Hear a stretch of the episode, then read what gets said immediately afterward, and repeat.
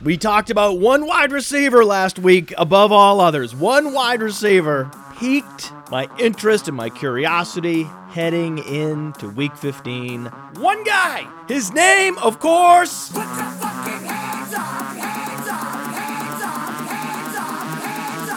Was Keelan Cole!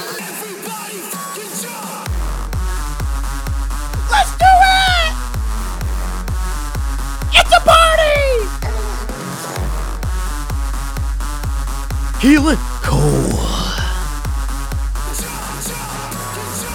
Uh, what are you getting for Christmas? Lump of Keelan Cole. Keelan cold as ice. Oh, you knew! Oh, you had to know. We would close out the year with a Keelan Cole dance party. Of course, of course. Celebrating in the face of all those fantasy analysts complaining on social media. Oh, all this Keelan Cole production helps nobody. Sad faced emoji. Aw, doesn't help your fantasy team that Keelan Cole's exploding. Well, it's helping my podcast. It's helping my Twitter account. So it's helping me. That's who it's helping. No one cares about your fantasy team. Oh, you started Dede Westbrook over Keelan Cole and you're tilting? I don't care. I have Keelan Cole stashed on my taxi squad across dynasty leagues. His value skyrocketed last week on a percentage basis more than any other receiver, even DeAndre Hopkins, who's now being viewed as the number one wide receiver in dynasty leagues. But Keelan Cole's dynasty value is rising at an even at a much higher rate than even DeAndre Hopkins. And I love it. This is why Player Profiler exists to find Keelan Cole before he posts seven receptions for 186 yards and a touchdown, 31.6 fantasy points, the most of any wide receiver in week 15. And Keelan Cole is the first relatively obscure wide receiver to be the weekly fantasy point leader since Adam Thielen in week 16 of 2016. That's right. Remember Adam Thielen? Percolating just below the surface and then bam in week 16. 44 fantasy points. over 200 yards from Adam Thielen. You have to be good to go out and roll up over 200 receiving yards. Wide receiver position is different than the running back position in that regard. Jonas Gray can go out and post a fluky 200 yard game with four touchdowns. Wide receiver like Adam Thielen posts over 200 yards and two touchdowns. It's not a fluke. Keelan Cole is not a fluke. Keelan Cole is for real. But he wasn't the only obscure wide receiver to flash last week. He's just the only one that's for real. We know this because Cole was a small school mega producer. It's easy to know which wide receivers will be beloved by the playerprofiler.com user community. Check the Dominator rating 60.7%. That's 98th percentile. right? I mean, it's going to happen for a guy like Keelan Cole. You might say, well, he only ran a 4.64. That's an 83.7 speed score. That's 17th percentile. He's not explosive. Well, I don't know what happened at his pro day. I wasn't there, but I know at Kentucky Wesleyan, his yards per reception was 24.6, which is 98th percentile. So he's explosive. Measurables or no measurables. Oh, felt so good to have a Keelan Cole dance party to close out the year. Yeah! He's filling in seamlessly for Marquise Lee and Allen Hurns. Marquise Lee and Allen Hurns are officially expendable. I mean, Hurns for sure, because he signed a contract extension that the Jaguars can get out of pretty painlessly this offseason. Then Marquise Lee's still on a rookie deal. Meanwhile, the Jaguars seem to have their wide receiver corps of the future in Allen Robinson, Dede Westbrook, and now Keelan Cole because Keelan Cole looks the part of a volume slot receiver at the NFL level. I mean, he's already flashing as a rookie. Most of the time, the undrafted yet prolific small school slot receiver takes at least two years to receive an opportunity and break through, but with injuries to Allen Robinson and Allen Hurns and Marquise Lee in week 15, Keelan Cole finally received his opportunity with starter snaps. What did he do? Led all wide receivers in fantasy points. Yeah!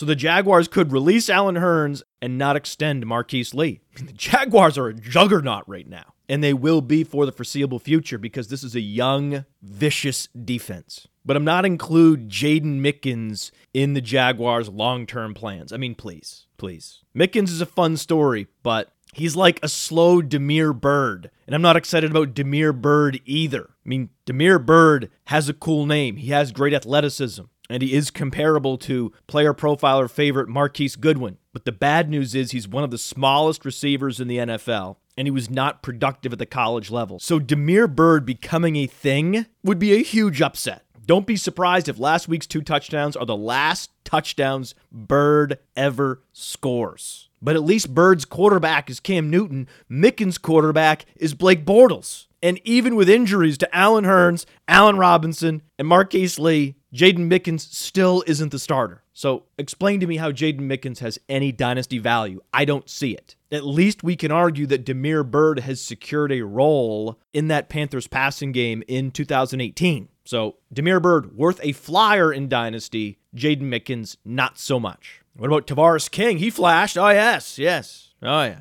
Tavarres King. Where the hell have you been all year? Tavarres King's target share and hog rate, which is targets per snap on playerprofiler.com, both outside the top 75 NFL wide receivers. In a season in which Odell Beckham Jr. only played a handful of games, that's an indictment. And Tavarres King wasn't even efficient when targeted. Yards per route run, less than one, 99th in the league. Yards per target, 6.5, 78th in the league. And he's 27. At this point, Tavarres King is what he is, and he is not good. What about Cody Latimer, though? Is Cody Latimer a late bloomer? Is it possible? Now, Cody Latimer has flashed some big time athleticism this season. Target premium plus 36.2. So, on a per target basis, Cody Latimer is providing significantly more fantasy points than the other receivers in that Broncos passing game. 36.2 is number three in the NFL. And air yards per target,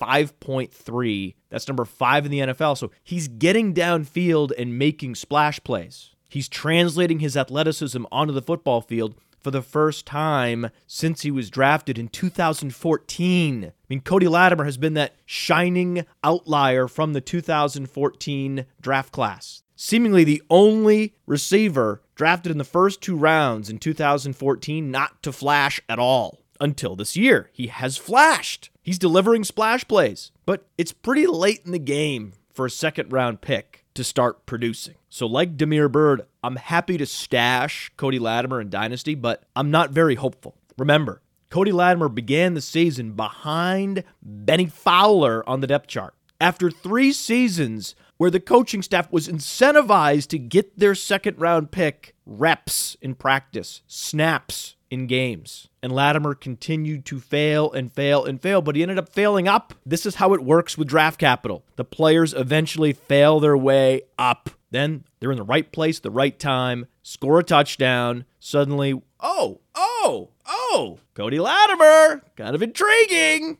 Could be a late bloomer. I don't know. Yeah, I know. Very, very, very unlikely that Cody Latimer ever becomes a real thing. Focus your attention on Keelan Cole. Get him stashed in Dynasty Leagues if you have not already.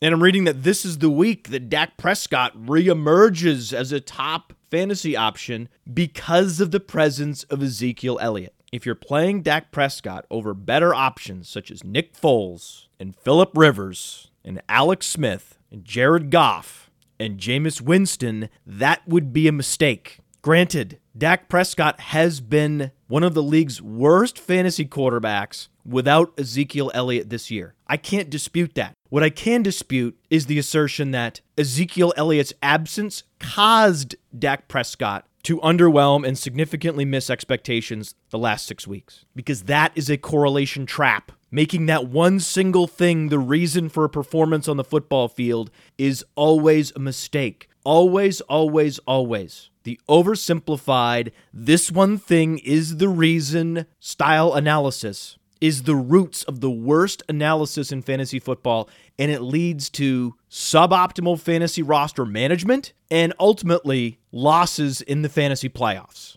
Correlation traps in fantasy football can cripple otherwise championship rosters. The worst fantasy analysis is correlation based because it attempts to link cause and effect to auxiliary factors and forces. I implore you to zoom out and to focus on the drivers of production, primarily the player themselves. That's what Player Profiler is all about focusing your attention on the player and their ability rather than attributing performance to outside forces and externalities. That should be your one takeaway from this fantasy football season. That. Focus your attention on the player, cancel out the noise. Anything not tethered to that player's ability or his opportunity is ancillary. That's Occam's razor in practice in fantasy football. But as Nassim Taleb explained in Fooled by Randomness and his most popular book, Black Swan, humans seem to be evolutionary predisposed to see patterns and are psychologically inclined to gather information that supports pre existing views. Confirmation bias, always looking for the answers to explain the phenomenon, or in the case of fantasy football, the performances on the field.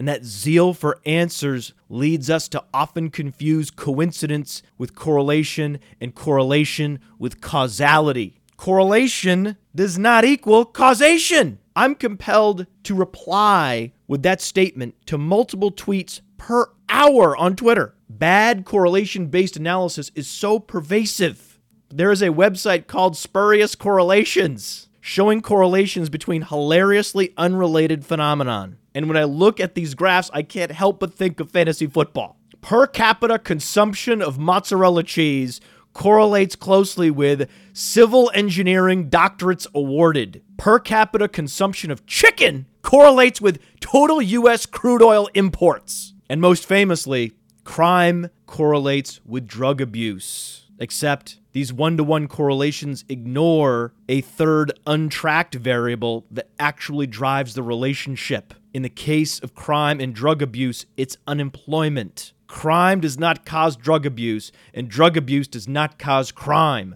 The more meaningful cause is unemployment. You see this right now with the LA Rams. Oh, yes. The LA Rams resurgence correlates with the hiring of Sean McVay. And you can go back to his time with Washington. Washington's offensive efficiency rises with McVay. When he leaves, it declines. Rams' offensive efficiency declines with Jeff Fisher. Sean McVay arrives, it rises accordingly. Sean McVay must be the reason, except there's an underlying factor driving the performance on the field. Something critical. The engine of the offense was dramatically improved this offseason in Los Angeles while being severely degraded in Washington since Sean McVay left. And that's the offensive line play. Jared Goff's protection rate in 2016, number 29 in the NFL. This year, he's in the top half. Todd Gurley's run blocking efficiency last year, number 24 in the NFL on playerprofiler.com. This season, number one in the NFL. The offensive line has been reborn in Los Angeles. The offensive line drives performance. It protects the quarterback, gives him extra time to throw. It opens wide running lanes for the running back. When the offensive line crumbles, offensive efficiency implodes. This is what we're seeing in Washington. It's not about Sean McVay. Todd Gurley is scoring 24.0 fantasy points per game primarily because he has the best run blocking unit in football. Jared Goff is scoring 17 fantasy points per game, up from 8.9 fantasy points per game in 2016 because he has more time to throw and his supporting cast was dramatically improved this offseason. No team invested more in their wide receiver corps this offseason than the Rams. They brought in Sammy Watkins, former first round pick, Robert Woods, and drafted Cooper Kupp, as well as move tight end Gerald Everett. And you can see the supporting cast efficiency in Los Angeles plus 5.01, number nine in the NFL on playerprofiler.com. All the talent around Jared Goff has improved dramatically, much more than any quarterback in the NFL. just in time for him to move into his second year at the quarterback position. By far and away, the most significant year for quarterback growth and development. The second year leap for quarterbacks is a thing. Ask Carson Wentz. Ask Derek Carr. Look at the statistical profile of most NFL quarterbacks, and you will see a significant efficiency increase from their rookie season to their sophomore season. Dan Marino's second year leap was the most famous.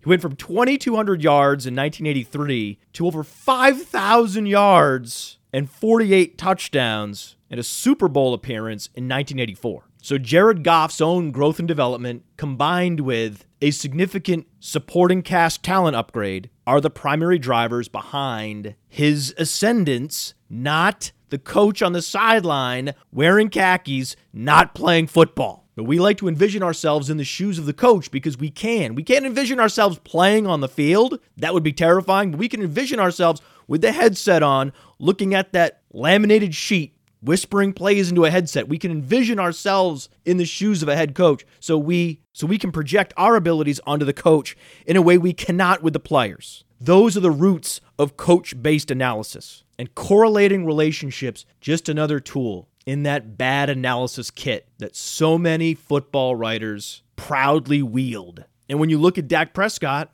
his supporting cast has not changed other than his protection rate this season has decreased. So he has less time to throw. I think that what you've seen from Dak Prescott this season is what he is. He's some combination of early season Dak Prescott and late season Dak Prescott. He is his season averages. There's no evidence going back through time that running back quality significantly influences quarterback production. But that's the power of confirmation bias. So many analysts revere Ezekiel Elliott and they go out seeking proof that losing Ezekiel Elliott is the reason for Dallas's second half failure, when actually the reason is a fundamentally flawed defense and a degraded offensive line. Because look at the running back efficiency. Alfred Morris and Rod Smith have a higher yards per carry this season than Ezekiel Elliott. You might say, well, Ezekiel Elliott commands the attention of the defense, right? Teams stack the front against Elliott. That's not true. Safeties may creep up, but teams are not taking safeties off the field because of Ezekiel Elliott. They are when facing the Jaguars and Leonard Fournette. Oh, yes. Leonard Fournette's percentage of carries against stacked fronts 16.4% on player profiler. Ezekiel Elliott's is only 7.3. The actual evidence suggests that the narrative that the presence of Ezekiel Elliott props up Dak Prescott is a fallacy. Defenses do not game plan to stop Ezekiel Elliott. It's a quarterback centric league. Against Blake Bortles and Tom Savage, sure, Safeties can freely move up at will. Teams can swap out safeties for linebackers. But when competent quarterbacks are in the game, defenses don't have that luxury. Against Drew Brees, for example, safeties stay back, and this is why Brees targets running backs by far and away more than any other quarterback the last decade. The safeties stay back, and those running backs have extra space to operate in the passing game. I've found, above all others, that the analysis around Ezekiel Elliott in particular is the most flawed. But correlation based analysis does have some value as long as you're looking at enough data.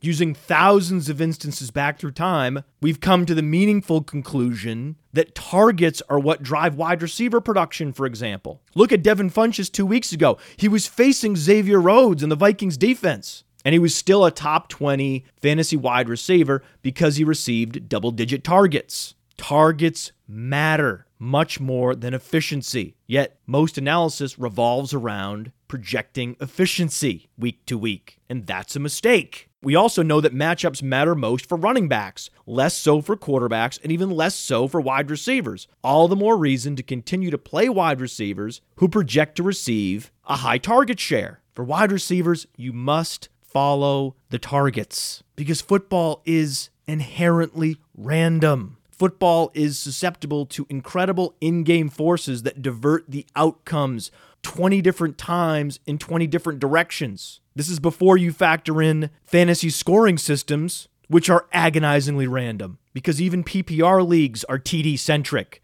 It's almost like the founders of fantasy football had a medieval torture device fetish by making TDs such a disproportionate component of fantasy football scoring and few events on the football field are as random as the touchdown. It's why I don't play in standard leagues because they're too heavily weighted to touchdowns. Just look at Travis Kelce two weeks ago. He had three touchdowns taken off the board, one overturned down at the one inch line, one right through his hands on a five yard slant, and another one overturned by penalty. Many of you out there are not in the fantasy Super Bowl this week because Travis Kelce did not score any of those touchdowns in week 14. If there is one consistent thing about football, it is unpredictableness. This chaotic yet infrequently played sport is an engine of small sample based fallacies and correlation traps. It's why correlation based analysis is particularly dangerous in football as opposed to other sports. Knowing this,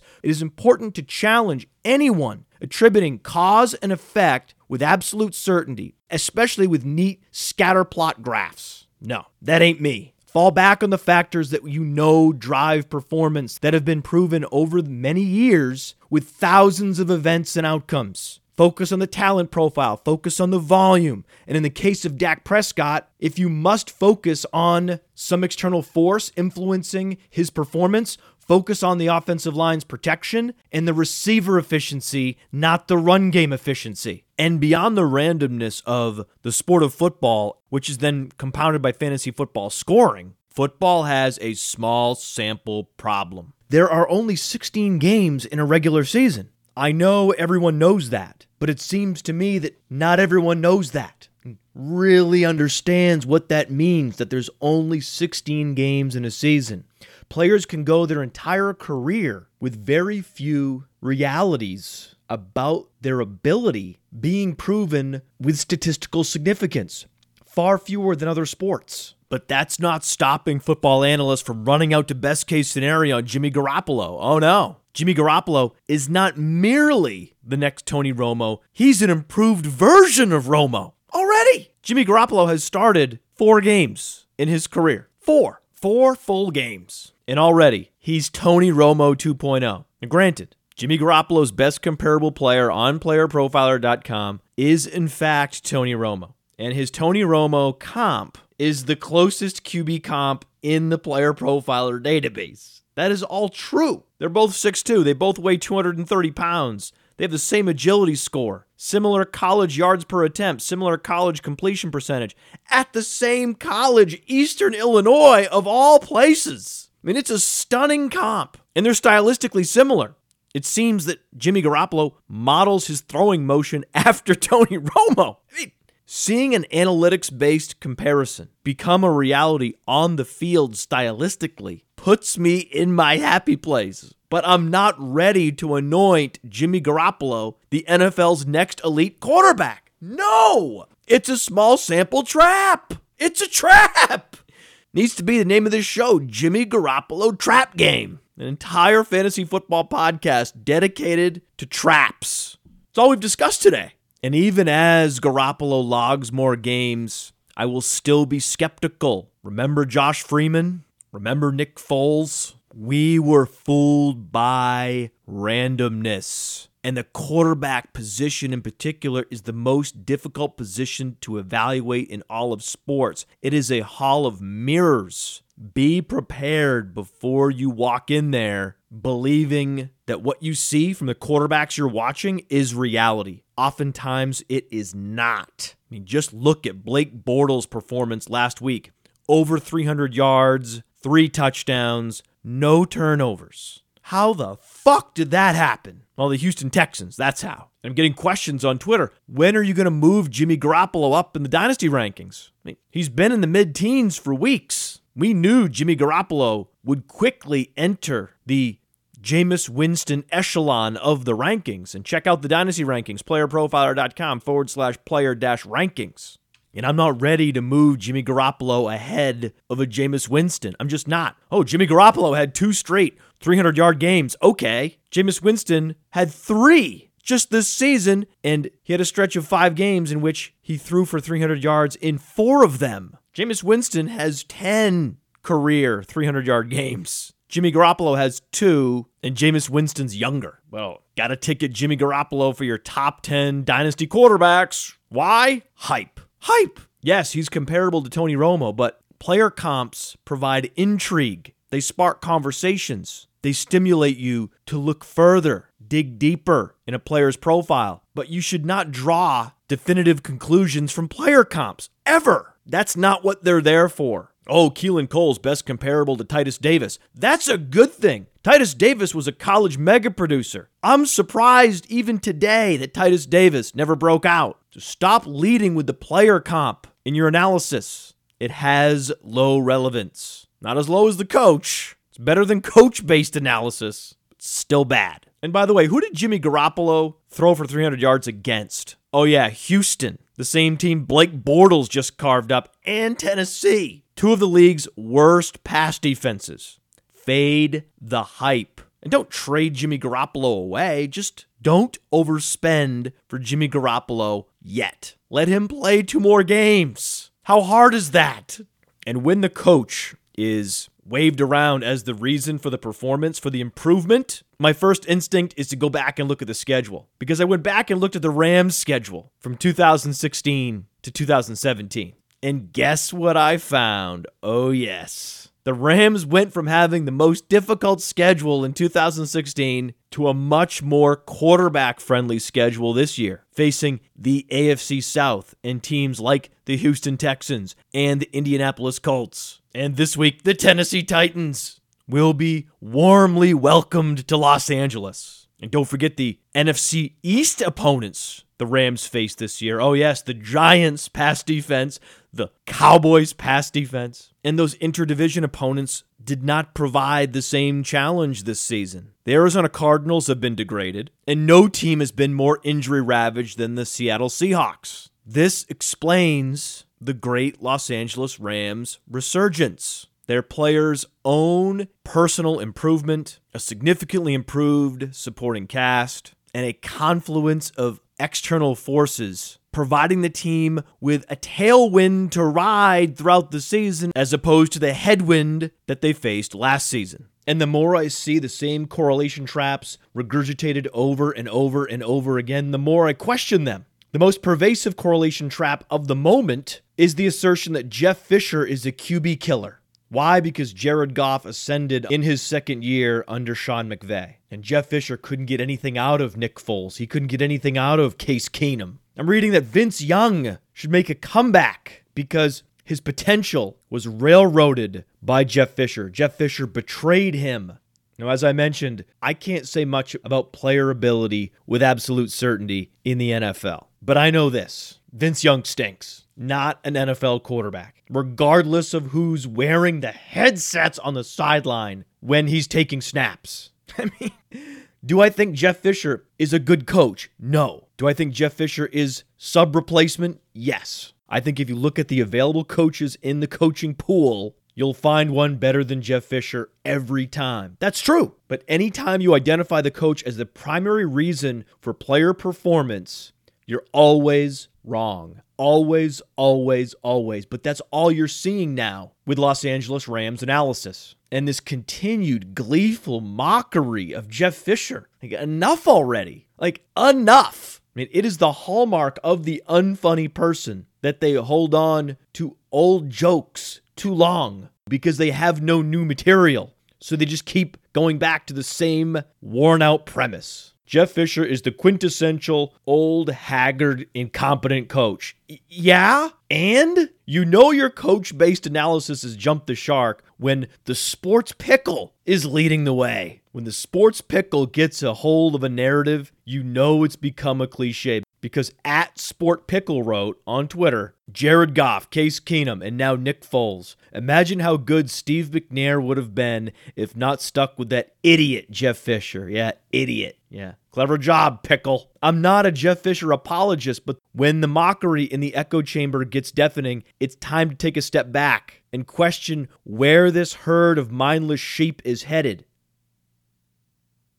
And I know it's a flock. I know. I know, but a herd of sheep implies it's even more mindless. I know, I know, buzzards. I know it's a flock. I get it. I know groups of animals. So at this point in time, I believe Jeff Fisher to be underrated because the sports pickle is drawing strong conclusions by comparison shopping three quarterbacks whose performances intersected with a coach's tenure. The problem is that's not a controlled experiment. The situation that Case Keenum finds himself in in Minnesota is far different than what he faced with the Rams. The situation that Nick Foles now finds himself in in Philadelphia is much different than his situation in St. Louis. And now, as we mentioned earlier, Jared Goff is set up for success in a way he was not previously. So, as it turns out, in my quest to be the least coach centric analyst in the history of football, I have somehow become pro Jeff Fisher.